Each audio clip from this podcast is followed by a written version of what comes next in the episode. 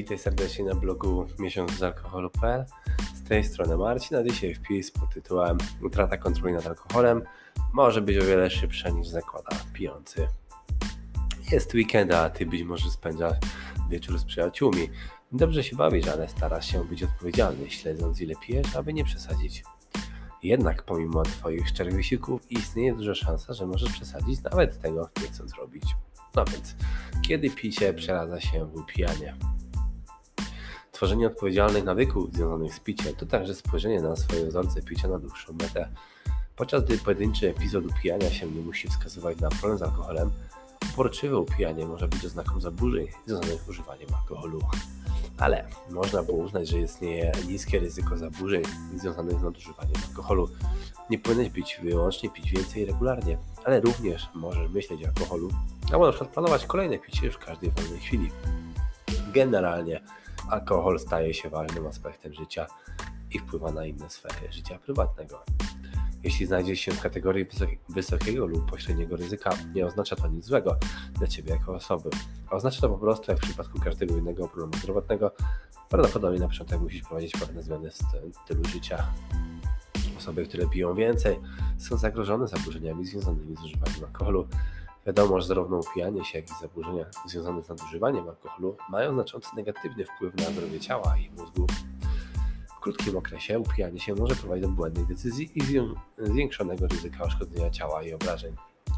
Może też być bardziej skłonny do picia, przykład jednocześnie prowadzenia samochodu lub uprawianie seksu z kimś bez zabezpieczenia, ponieważ Twój osąd jest osłabiony. Potencjalne ostre skutki zatrucia alkoholem powodowane upijaniem się obejmują m.in. podwyższone ciśnienie krwi, nieregularne picie serca czy zatrucie alkoholem. Eksperci do spraw zdrowia publicznego w ostatnich latach przywiązali większą wagę do upijania się jako problematycznego zachowania, ponieważ ma ono nieproporcjonalny wpływ na niektóre populacje, takie jak młodzież. Upijanie się występuje najczęściej właśnie u osób w wieku od 18 do 34 lat. Kluczową wskazówką jest bycie bardziej proaktywnym w ocenie swojego zachowania alkoholu we wczesnym stadium, tak aby nie doprowadzić do marginalnych zachowań. Dodatkowe korzyści z ograniczenia spożycia alkoholu. Jeśli szukasz dodatkowych czynników motywujących do ograniczenia ilości wypijanego alkoholu, no rozważ również niektóre z tych sposobów, dzięki którym picie mniej może dać Ci więcej. Próbuję zdawać sobie, czy na przykład próbujesz zbudować sobie formę na lato lub schudnąć, no i wtedy zdaj sobie sprawę, że napoje alkoholowe zwyczajnie są pełne kalorii. Ograniczenie spożycia to świetny sposób na osiągnięcie celów fitness lub po prostu poprawę ogólnej diety korzystanie z kalkulatora alkoholi e, to także łatwy sposób na sprawdzenie, ile kalorii może rzucić, ograniczając picie.